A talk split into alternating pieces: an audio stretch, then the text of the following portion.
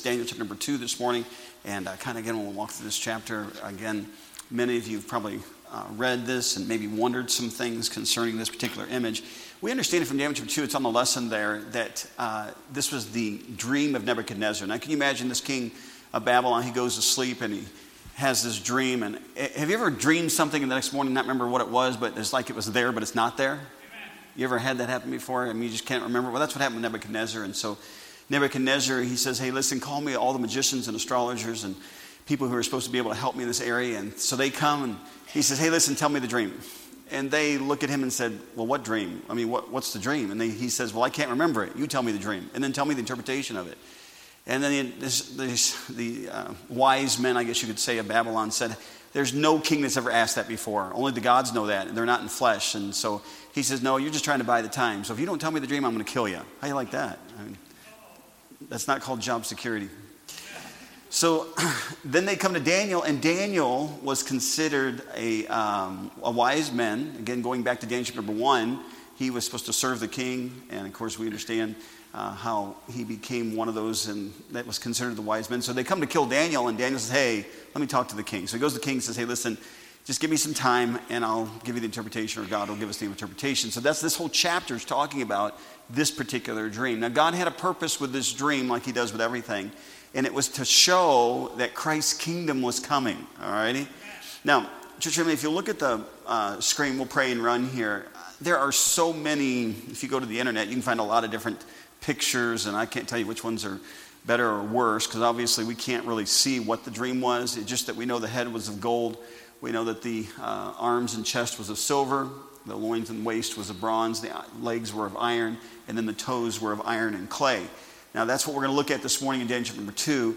And all of this was a picture of Christ coming back again and setting his kingdom up. And so that's what we're going to look at this morning, kind of give you a synopsis of the, of the thought, and then we're going to look at this and what the Bible says. Let's go ahead and pray, and we'll run for a little bit. Heavenly Father, Lord, thank you again for your word. I ask you to please help us to, uh, to gain knowledge, but wisdom, uh, Father, that we might understand the passage. And then, Lord, again, look forward to your day coming and setting your kingdom up upon this earth and us getting to live and reign with you. I ask you now to give wisdom and words to say. And Lord, thank you again for, your, for the word. Thank you for giving us this chapter. Lord, help us now have an understanding heart. In Jesus' name I pray. Amen. All right, you got your Bible. Look at Daniel chapter 2. Let's read a couple ver- or a few verses together here. Uh, we'll just pick it up in verse 1. Daniel chapter 2, verse number 1. In the second year of the reign of Nebuchadnezzar, Nebuchadnezzar dreamed dreams wherewith his spirit was troubled and his sleep brake from him. Then the king commanded, called the magicians, the astrologers, the sorcerers, and the Chaldeans for to show the king his dream. Uh, verse number three, and the king said unto him, I have dreamed a dream. My spirit was troubled to know the dream. Then spake the Chaldeans to the king in Syriac, O king, live forever. Tell thy servants the dream. Verse number five, the king answered and said to the Chaldeans, The thing is gone from me. If you will not make known unto me the dream with the interpretation thereof, ye shall be cut in pieces, and your houses shall be made a dunghill. They start to argue with the king for a little bit. Jump down to verse number 10. The Chaldeans answered before the king and said, There is not a man upon the earth that can show the king's matter. Therefore, there is no king, lord, or ruler that asked such things at any magician or astrologer or Chaldean. And it is a rare thing that the king requireth. There is none other that can show it before the king except the gods, whose dwelling is not with flesh. Verse 12 For this cause the king was angry and very furious and commanded to destroy the, all the wise men of Babylon. And the tr- decree went forth. Verse 14 Then Daniel answered with counsel and wisdom to Arioch, the captain of the king's guard, which was gone forth to slay the wise men of Babylon. He answered and said to Arioch, the king, uh, king's captain, Why is this decree so hasty from the king? Verse 16 Then Daniel went in and desired of the king that he would give him time and that he would show the king the interpretation. So we understand from verse 1 through 16 the decrees out, magicians and astrologers are going to kill. But verse 17 through 23 is Daniel praying and getting the answer. I want you to notice it wasn't just Daniel. Then Daniel went to his house, verse 17, and made the thing known to Hananiah, Mishael, and Azariah. Who are those three guys? We know them mostly by Shadrach, Meshach, and Abednego. Again, these were their Hebrew names. It says, and I like the last two words, verse 17, his companions. Good to have good friends, amen? amen? Verse 18, that they would desire mercies of the God of heaven concerning the secret. So they go, they go to prayer. So, hey, listen, um, Shadrach, Meshach, and Abednego, Hananiah, Mishael, and Azariah, we need to pray for these, for God to give us, because if He doesn't tell us what the answer is, we're all dying along with these other guys. All right, so they pray, God gives the answer. Verse number uh, verse number 19 Then was the secret revealed unto Daniel in a night vision. Then Daniel blessed the God of heaven. The rest of these verses is him. There's a good thought here as far as him, what he says to the Lord here, verse through verse 23, just thanking God. Verse 23, I thank thee and praise thee, O, o thou God of my fathers. Verse 24, first word in verse 24 is what? All right, so now that they got the answer, therefore Daniel went in unto Arioch, whom the king had ordained to destroy the wise men of Babylon. He went and said unto, the, unto him, Destroy not the wise men of Babylon, bring me in before the king, and I will show unto the king the interpretation. Verse 26 The king answered and said to Daniel, whose name was Belteshazzar, Art thou able to make known unto me the dream which I have dreamed and, and the interpretation thereof? Daniel answered in the presence of the king and said, verse 27, The secret which the king hath demanded cannot the wise men, the astrologers, the magicians, the soothsayers show unto the king. I like verse 28, that first phrase, but there's a God in heaven. Aren't you glad there's a God in heaven? hey, when we don't have the answer, there's a God in heaven. All right? When we need the Lord to do something in our life, there's a God in heaven. And so that's what he tells him, and that's the answer for sure.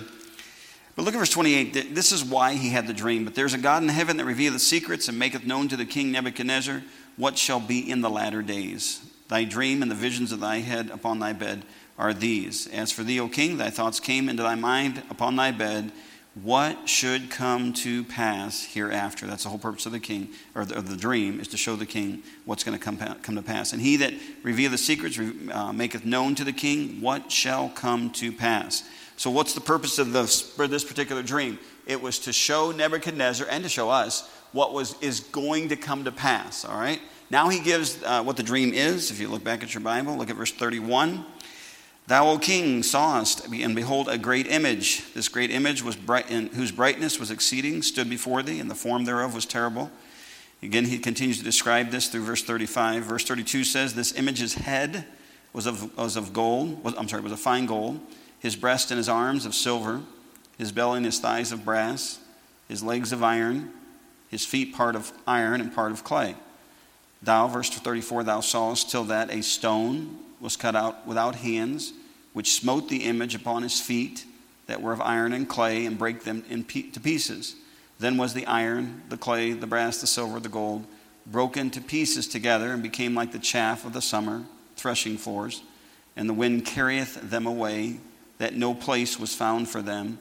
And the stone that smote the image became a great mountain and filled the whole earth. All right, so that's the dream that he has. The picture you have up there, again, I know there's probably better pictures, but just giving us an idea of what this. Now he's going to interpret the dream. Verse number uh, 37, uh, he, he interprets, and it's going to go down through, I think, verse 42.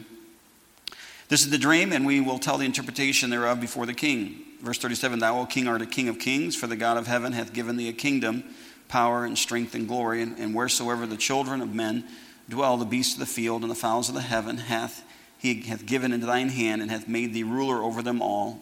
The last phrase of verse number 38 says, Thou art this head of gold. All right, now, again, I know you have to stay with me until we get to the interpretation. We're getting close. I want to walk through these real quickly with you. This particular image is representing world empires. That's why he said, Nebuchadnezzar, every person, every beast, everybody is under you. And it's because Nebuchadnezzar had owned all of that, at that time, all the known world was under the dominion of Nebuchadnezzar. So, this image that he has in his dream is a picture of all the world powers that, are, that were going to, at that time, that were going to take place, and by the way, and still are going to take place as we get down to the toes and that, we talk about that rock, that when Christ sets his kingdom up. All right, so as far as world powers is what he's talking about here. Look at the next world power, verse number 39. he says, And after that shall arise another kingdom inferior to thee, that's the silver and then another third kingdom of brass, which shall bear rule over all the earth. Verse 40 And the fourth kingdom shall be strong as iron, for as much as iron breaketh in pieces and subdueth all things, and as iron that breaketh all of these, it shall break in pieces and bruise. All right, now, church, let's stop for a second here. You know, I should say, you know, most of you probably know your history a little bit. We understand that Babylon was the world power at the time that this was written. Nebuchadnezzar had destroyed all known Egypt and Jerusalem, Judah, and Moab and the Ammonites and Tyre, Tyre being on an island. I mean, he, Nebuchadnezzar destroyed everybody and he was the boss, all right? So the world empire, this head of gold, was a picture of Nebuchadnezzar. Then he gets down to the silver in this image, and that's the Medo Persian Empire. Church, you remember uh, we have bits and pieces in the Bible, and of course, Josephus, the historian that has given the historical account from the Jewish uh, site, tells us a lot of things, but we understand that remember Belteshazzar, or Belshazzar, I should say, Belshazzar was king, and remember as we read farther into Daniel, and at night uh, he saw the handwriting on the wall, Mene, Mene, Tekel, farson, I think is what it said. And it, the Bible says that night he was disposed of his kingdom, and then Darius, the, the Medes and Persians, the Medo Persian Empire, they took over over Nebuchadnezzar or they took over Babylon. That was the second world power. They weren't as strong as Nebuchadnezzar, but they were still a world power. All right, so that has already come to pass. The third one that you have up there is the brass, which is the Greek Empire. Alexander the Great. All right, he's pictured as a leopard in the book of Daniel because of his quickness of overtaking the world, and he became the next world power. All right, he didn't last very long, but he was a world power at that time, as the Bible says. Then the next one is the iron. That's the Roman Empire. They were the ones in charge at the time of Jesus Christ. All right? That's when we have the Roman emperors. All right? They were strong as iron. And you have Caesar and all these different people that were part of, of the Roman Empire. All right? Now, so God's giving this dream for one purpose. Verse 29 and verse 45 tell us, and that's to tell us what things are going to come to pass. All right? Now, I'm glad that we have a Bible that God tells us what's coming to pass. All right? Now, He doesn't tell us everything, but He tells us this. All righty? Now let's look a little farther and see what he says next here. In verse number 41, I think is where we left off. It says, And whereas thou sawest the feet and toes, part of potter's clay and part of iron, the kingdom shall be divided, but there shall be in it of the strength of the iron, for as much as thou sawest the iron mixed with miry clay.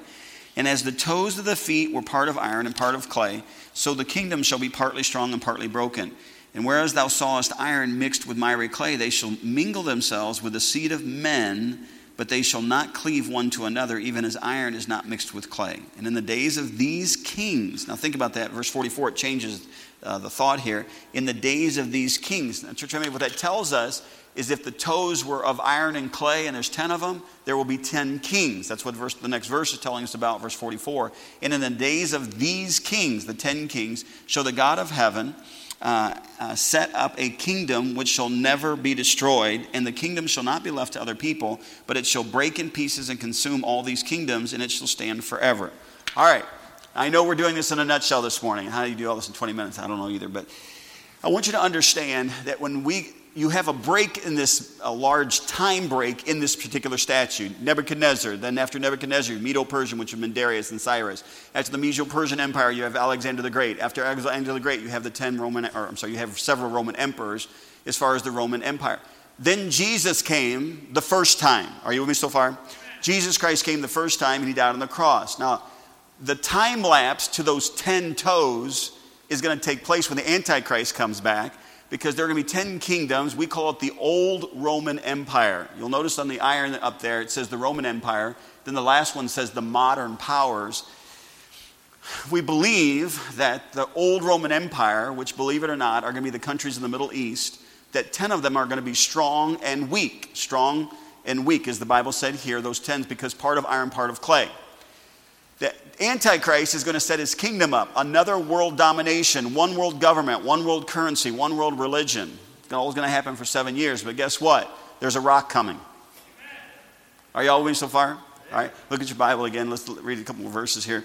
In verse number 44 again, and in the days of these kings, when the Antichrist, again trying for world, world domination, uh, shall the God of heaven set up a kingdom that shall never be destroyed. What kingdom? That's the millennial reign of Christ. And the kingdom shall not be left unto other people, but it shall break in pieces and consume all these kingdoms. And it shall stand how long? Verse 45 For as much as thou sawest that the stone was cut out of the mountain without hands. That's because Jesus Christ is God. He's without hands. He wasn't made or created. He's God. And that it break in pieces the iron and the brass and the clay, the silver and the gold. The great God hath hath known hath made known to the king which is nebuchadnezzar what shall come to pass hereafter and the dream is certain and the interpretation thereof sure. All right now the rest of the chapter just talks about how the king's happy about knowing what's going on and he promotes daniel. Now church, i want to talk to you for just a little bit this morning and i know we're, not going to i'll hit some verses in revelation i don't know we'll really delve too deep into this but i want to talk about the millennial reign of christ for just a little bit this morning all right? I'm going to be teaching revelation in institute and this obviously goes a little bit hand in hand as far as where we're going to be at. Just for me, when Jesus Christ comes back at the Battle of Armageddon, the Antichrist will have reigned for seven years. The last three and a half years is I, if we can, let me back up for a second here. In the middle of the, of the uh, tribulation period, three and a half years into it, he marches into the temple, which he's going to allow to be built in order to be able to get world dominance and world peace. And he's going to walk into the temple. He's going to desecrate that temple. The Bible calls it the abomination of desolation. All right, the abomination of desolation. He walks in, defiles it, and instead of the Jews being able to serve the Messiah or God, he's going to proclaim himself God. All righty? Roman Catholicism will no longer be. All right? Read Revelation chapter 17 and 18. Revelation 17 is religious Babylon, Revelation 18 is political Babylon. And in Revelation 17, the Antichrist destroys the Catholic Church. I believe the Catholic Church is that one world religion of a works based religion based upon what I do, not what Christ did for me. All righty? But I'm telling you, three and a half years into the tribulation period, the Antichrist is going to destroy that as well. All righty? Because he wants everybody to worship him and him alone. All right? So the last three and a half years, Jacob's trouble, the last three and a half years, the great tribulation, all these things are going to take place. But at the end of the tribulation period, he goes marching against the Jews and heading toward Jerusalem at the same time that we come back on white horses. They turn their guns against us, and the Bible says that God, Jesus, destroys them with the word of his mouth. All he's going to have to say is done, okay? I don't know what the magic word's going to be, but the word of his mouth means he destroys the, uh, the beast, which is the Antichrist, the false prophet. They're immediately cast into the lake of fire. Satan is bound for a thousand years and put into a bottomless pit. And what's going to happen is Jesus is going to set his kingdom up. All right? That's the millennial reign of Christ. All right? Now, I think these questions, I never look at your lesson. I think these lessons uh, are, are, these things are in your lesson this morning. But I want to go over these questions. I'm, do you have a lesson right there, babe? Is that what your lesson is? Let me just, I'm just curious what you guys have in your hand this morning. Uh, okay, good. If you look at the back page of your lesson, the application of Nebuchadnezzar's dream, I want to go through these questions with you, and I want to try to answer these questions as well as um, uh, talk, talk about this for just a little bit. We might look at some other scriptures as well. Just me, first of all, is when will the millennial kingdom begin? The millennial kingdom begins at the end of the Battle of Armageddon. All righty? So, uh, rapture takes place. How many's excited about that? When we all get to heaven. Amen? And so we go to heaven, tribulation period takes place on this earth. We're in heaven. Judgment seat of Christ takes place, marriage supper of the Lamb takes place. At the end of the marriage supper of the Lamb, we come back and uh, come back to reign on this earth, as the Bible says. That's when the millennial will begin at the Battle of Armageddon, then Christ comes and sets his kingdom up. That's the beginning of the millennial reign of Christ. The second question you have on your lesson there is how long does the millennial last? The word millennial or millennium actually means a period of 1,000 years, all right? That's why we know from the scriptures in Revelation 20, talking about the thousand year reign of Christ. Next one, who will be allowed into the millennial uh, kingdom, all right? Now, just I'm going to talk to you for just a little bit. I probably should read some more scriptures with you, and I will here in just a second this question, there are so many different answers with this question. Who is going to be ushered into the millennial reign of Christ? All right. Now, how many's ever, how many's never ridden a horse before? Raise your hand. Oh, good. Everyone's risen. Oh, you, Cynthia, never ridden a horse? Okay. During the millennial reign of Christ and the Battle of Armageddon, you'll have your own. All right. And so, can you see Cynthia coming down on her horse? All right. She's riding down there. Uh, he comes down to the Battle of Armageddon. We don't do anything. We watch Jesus, and Jesus takes care of all these armies of the Antichrist. But church, I mean, uh, the people that are at the Battle of Armageddon, they're destroyed immediately, okay? The people that are around the world are not destroyed immediately, okay? So what happens is this is those people are going to be ushered into the millennial reign of Christ. Now I will tell you something, there are people on both sides of this. Some people say that the only people coming into the millennial reign of Christ are, are believers. All right, I don't know that that's true, and I don't I, personally I don't think that's true. And for, for this reason. That means at the Battle of Armageddon, Jesus would have to destroy every person all the way around the world that doesn't believe in Christ. Uh, I need to show you a couple verses if you don't mind. Turn over to Revelation, I think chapter 20. Revelation chapter number 20.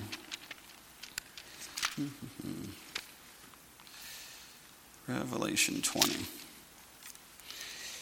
All right, it's actually chapter 19. Chapter 19, second coming of Christ, verse number 11 through 16, where we come back on white horses. Verse number 17 is the battle of Armageddon. Verse number 17 says, and I, Revelation 19, 17, and I saw an angel standing uh, in the sun, and he cried with a loud voice, saying to all the fowls that fly in the midst of heaven, Come and gather yourselves together unto the supper of the great God. That's the battle of Armageddon. Verse number 19, and I saw the beast, that's the Antichrist, and the kings of the earth, those are the people he gathered with as an army, and their armies gathered together to make war against him that sat on the horse and against his army. The person on the horse is Jesus Christ, the army is us. Verse 20, and the beast, that's the Antichrist, was taken, and with him the false prophet that wrought miracles before him, with which he deceived them that had received the mark of the beast and them that worshipped his image. These both, Antichrist, false prophet, were cast alive into the lake of fire, uh, I'm sorry, lake burning with brimstone. Verse 21, here's what, what I want you to see. And the remnant were slain with the sword of him that sat upon the horse, which sword proceeded out of his mouth, and all the fowls were filled with their flesh. Church, I, think the reason the Bible says remnant there is because everybody's not killed. A remnant of people are going to be killed at the Battle of Armageddon, but not everybody around the world. Now, I, I'm going to stop and say this again. Some people believe that the reason all only believers are going to go into the millennial reign of Christ is because that anybody that gets the mark of the beast cannot go to heaven. Amen. Which means if unbelievers are going into the millennial reign of Christ, there is no way for them to be saved. Twice in the book of Revelation, if not three times, the Bible says that if you get the mark of the beast, you will burn in the lake of fire. So there's no way for a person who gets the number on their hand or their forehead for them to go to heaven or, for, or to be with Christ forever. It's an, it's an impossibility because the Bible says it can't happen. So there are some people that believe that only believers, but I don't believe that, and here's the reason I don't believe that. I believe that unbelievers and believers are going to be ushered into the millennial reign of Christ because the Bible says that he will rule with a rod of iron. Church family, if only believers were going into the millennial reign of Christ, he wouldn't have to rule with a, with a rod of iron. He would just rule. The reason he has to rule with a rod of iron is because there's people who still do not believe in him. Now, we also understand, uh, I don't know if I'm getting ahead of myself, but we also understand that at the end of the millennium, Satan's going to gather him an army as the sand of the sea. Am I correct on this? All right. All right. You got your Bible. Let's just look at it real quick here. Are you there? Revelation 20 is where I'm at. Uh, the first part of chapter 20 talks about the thousand year reign of Christ, verses 1 through 6. Uh, verse number 7 And when the thousand years are expired, Revelation 20, verse 7, when the thousand years are expired, Satan shall be loosed out of his prison and shall go out to deceive the nations that are in the four quarters of the earth. Now, this is the, at the end of the millennial reign of Christ. He's going to go out and deceive in the four quarters of the earth. Gog and Magog together together to, to battle, the number of whom is as the sand of the sea. And they went up on the breadth of the earth and compassed the camp and the saints about in the beloved city. What's the beloved city, church family? Jerusalem, that's the capital, that's where Jesus is. And fire came down from God out of heaven and devoured them Of course, the last part of this chapter, you've got the great white throne judgment, and they're standing before God, and death and hell. Those who died at the battle of Gog and Magog, and hell, those who are in hell right now, will be reunited to be able to stand at the great white throne judgment, only to hear, Depart from me, I never knew you, and be cast in the lake of fire forever. I'm not meaning to bore you this morning, I'm sorry. I just. I just want you to think about that at the millennial reign of Christ, who is going to be in the millennial reign of Christ? I believe with all my heart that unbelievers and believers will be ushered into the millennial reign of Christ. There are going to be those who have already had the mark of the beast. There's no way for them to be saved. They will be ruled with a rod of iron. But, church, for me, how does Satan gather him an army as the sand of the sea at the end of that thousand years? Well, there's a couple things. First of all, you're going to live longer during the millennial reign of Christ. All right? The Bible says that a child will live 100 years, and ancient of days much more than that. So we, an older person longer than that. We understand that a person will live longer than the millennial reign of Christ. That's how he gets an army at the sand of the sea. Number two is where are these children being born? If you're saved right now, it is impossible for you to bear children during the millennial reign of Christ because when you come back on white horses, you're going to have your glorified body. The Bible says that we are going to be like him, like Jesus Christ. And the Bible says that we're also going to be like the angels. Angels do not have children. We will not have children during the millennial reign of Christ. By the way, your wife that you're sitting right, and this is Scott Hanks speaking, okay? I don't believe that we're going to look at each other like we look at each other now. These people, well, I can't wait to get to heaven to be with my spouse. I'm saying this carefully. You can't wait to get to heaven to be with the groom. Amen. I don't mean to hurt anybody's feelings here. But, church family, your mindset about your wife or your husband right now is going to be totally different because when you have your glorified body, it's going to be all about Christ. Amen. You remember what the Bible says when the, those, those folks came to Jesus, the Pharisees came to Jesus and said, Hey, listen, this woman, uh, she got married and her husband died. And she got married again and her husband died. She got married and said this happened seven times. And then the, the was it the Sadducees? Yeah, the Sadducees. They said to Jesus, He said, So who, whose wife will she be in the kingdom of heaven? Jesus says, You err not knowing the scriptures. He says, We will not be given in marriage when we get to heaven. Now, I love my wife, but I want to tell you something. When you get to heaven, your love for God is going to way outshine any type of love you could have for a person on this earth. All right? Now, all that to say is we can't have children during the millennial reign of Christ because we're going to have a glorified body. So, where does the armies of sand of the sea come? It comes from all those people that are living, that are going to have children, that are going to live longer. They're going to have children during that thousand years reign of Christ, and Satan's going to come back. Now, think about this. If you got the mark of the beast, beast, it's impossible for you to get saved. But what about all those people that are born during the millennial reign of Christ?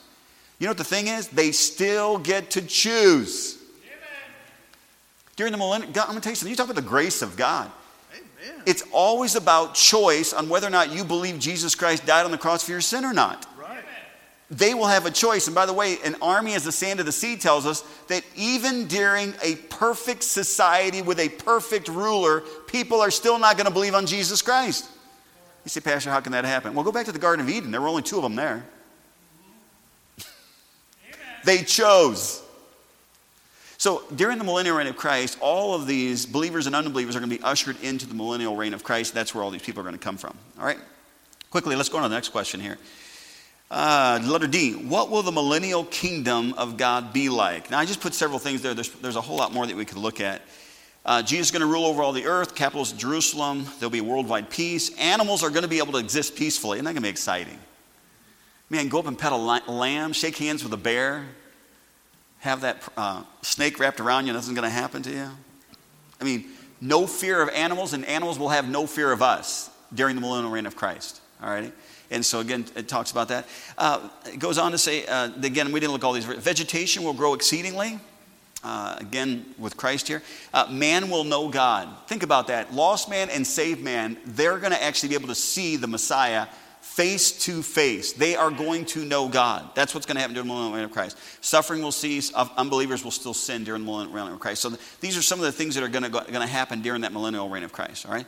What will happen at the end of the millennial reign of Christ? All right. What happens at the end of the millennial of Christ is Satan deceives the nations one last time, and that battle of Gog and Magog, fire comes down from heaven, and then of course they are destroyed. Church, isn't it a wonderful thing that when you got saved, you are saved? You know how the Bible says, um, John 3.36, He that believeth on the Son hath what? He that believeth on the Son hath life, and he that believeth on uh, not the Son shall not see life, but the wrath of God abideth on him. All right? He that believeth on the Son hath everlasting life. Am I on the same page? All right. I thought it said everlasting. That's where I was trying to go. Everlasting. Did you ever thought about the day you got saved, everlasting life began? Amen. We look at everlasting life that when I end this life, everlasting life begins. Church, me, you will never, ever not be living with God. Praise God. Think about that. In other words, here's what I'm trying to get you to see rapture takes place or death happens. If death happens, I'm immediate with the Lord Jesus Christ. If the rapture takes place, I'm immediate with the Lord Jesus Christ. I come back and the millennial reign of Christ gets said, I'm with the Lord Jesus Christ. When the millennial reign of Christ gets done at the end of that thousand years, of course, the battle of Gog and Magog, fire comes down, you immediately have the great white throne judgment. At the great white throne judgment, death and hell shall be cast in the lake of fire forever. The very next chapter, chapter number 21, the Bible says, God will be with man. We are going to be forever, and I know Jesus is God, and I know God the Father is God, but we are forever going to be with God. That's what, that's what it holds. So you can imagine Nebuchadnezzar having this dream, and he thinks this is a wonderful thing because all these other kingdoms have not happened. He's the head of gold. But I want to tell you, there was something a whole lot more miraculous than that head of gold. It was that rock. Amen.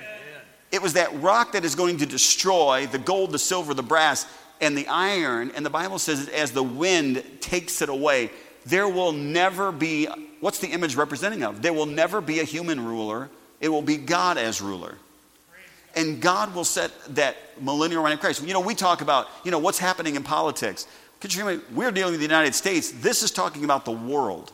This is talking about every man, person alive are going to be under the ruling of the Lord Jesus Christ during the millennium. And then we are going to, Bible says, live and reign with him forever. Revelation 22. All right.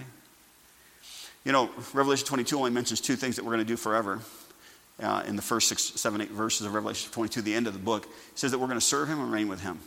Amen. I want to tell you why it's so important for us as Christians to make sure that we live our life for the Lord Jesus Christ, because it's not just about now. Oh, I'm living so I can have a good retirement. you ought to be working so you can have a good retirement. I'm not talking about working to make money. I'm talking about working for the Lord Jesus Christ because the Bible says that the righteousness of the saints. Did you ever notice in the book of Revelation, it does not call it the righteousness of Christ? In the New Testament, it calls the, that the robe of righteousness or the righteousness of Christ. But, church, me, when you get to the book of Revelation, it talks about the righteousness of the saints. We are going to be rewarded by what we do, how we live for God. All these petty differences that we try, that we get discouraged about, or what somebody says about us, or what we think about us, can I just tell you something? There is something bigger than that. It's called living and reigning with Christ forever. This short amount of a dot, a speck of time that we live right now, we understand. And of course, he, he told Nebuchadnezzar, hey, listen, this isn't just about you. I know you've made it about you, Nebuchadnezzar, on who you have and who you're in charge of and what you get to do. And what you, it, it's not about you, it's about me. Remember when Daniel comes now, he's about to explain this entire, and he says, But there's a God in heaven. Amen. If you look at this chapter here, uh, let me show you one last thing and I'm done, all right? I got 60 seconds. Follow me now. Look at Daniel chapter 2. I'll finish this out real quick here. Daniel chapter 2. Go back there for just a second here. Jump down to what Daniel said in verse number 18. Uh, I'm sorry, verse 19. Then was the secret revealed, Daniel chapter 2, verse 19. Then was the secret revealed unto Daniel in a night vision. Then Daniel blessed the God of heaven. Daniel answered and said, Blessed be the name of God forever and ever, for wisdom and might are his. And he, God, changeth the times and seasons. He, God, re- removeth kings and setteth up kings. He, God, giveth wisdom unto the wise and knowledge to them that know understanding. He, God, revealeth the deep and secret things. I know God's not there. I'm just going to understand that personal pronoun. He, speaking of God, knoweth what is in the darkness, and the light dwelleth with thee. Amen. The image to Nebuchadnezzar was, I'm in charge and I'm the ruler and I get to find out. But that was not the purpose of the image. The purpose of the image was the rock because the Bible says it will never be destroyed and he will be forever and ever. You know what our lives are about? There's a God in heaven. And it's forever. Listen, be careful, don't get wrapped up in this life. What? No, you're not that your body is a temple of the Holy Ghost? What does he say in the book of James? It's even as a vapor that appeareth for a little time and then vanisheth away. Hey, there's a God in heaven, and we're going to be with him forever. All this earthly kingdom that's going on right now, there's a millennial kingdom coming. We need to think about that. Would you bow your head and close your eyes this morning? If nothing else, let's thank the Lord that He's coming back. Amen. Let's thank the Lord that He's in control. Heavenly Father, Lord, thank you for again giving us your word. And Lord, thank you that we have more than hope. We, we, we see it, we know it. Father, thank you that it could begin today for us if you call us home to heaven. Lord, help us to live our lives for the future, not necessarily now as far as what we get and what we're doing. Maybe we think about you're coming back again. We're going to live and reign with you forever. Father, thank you again for your word. Now, Father, bless it. In Jesus' name we pray. Amen. All right, you're dismissed.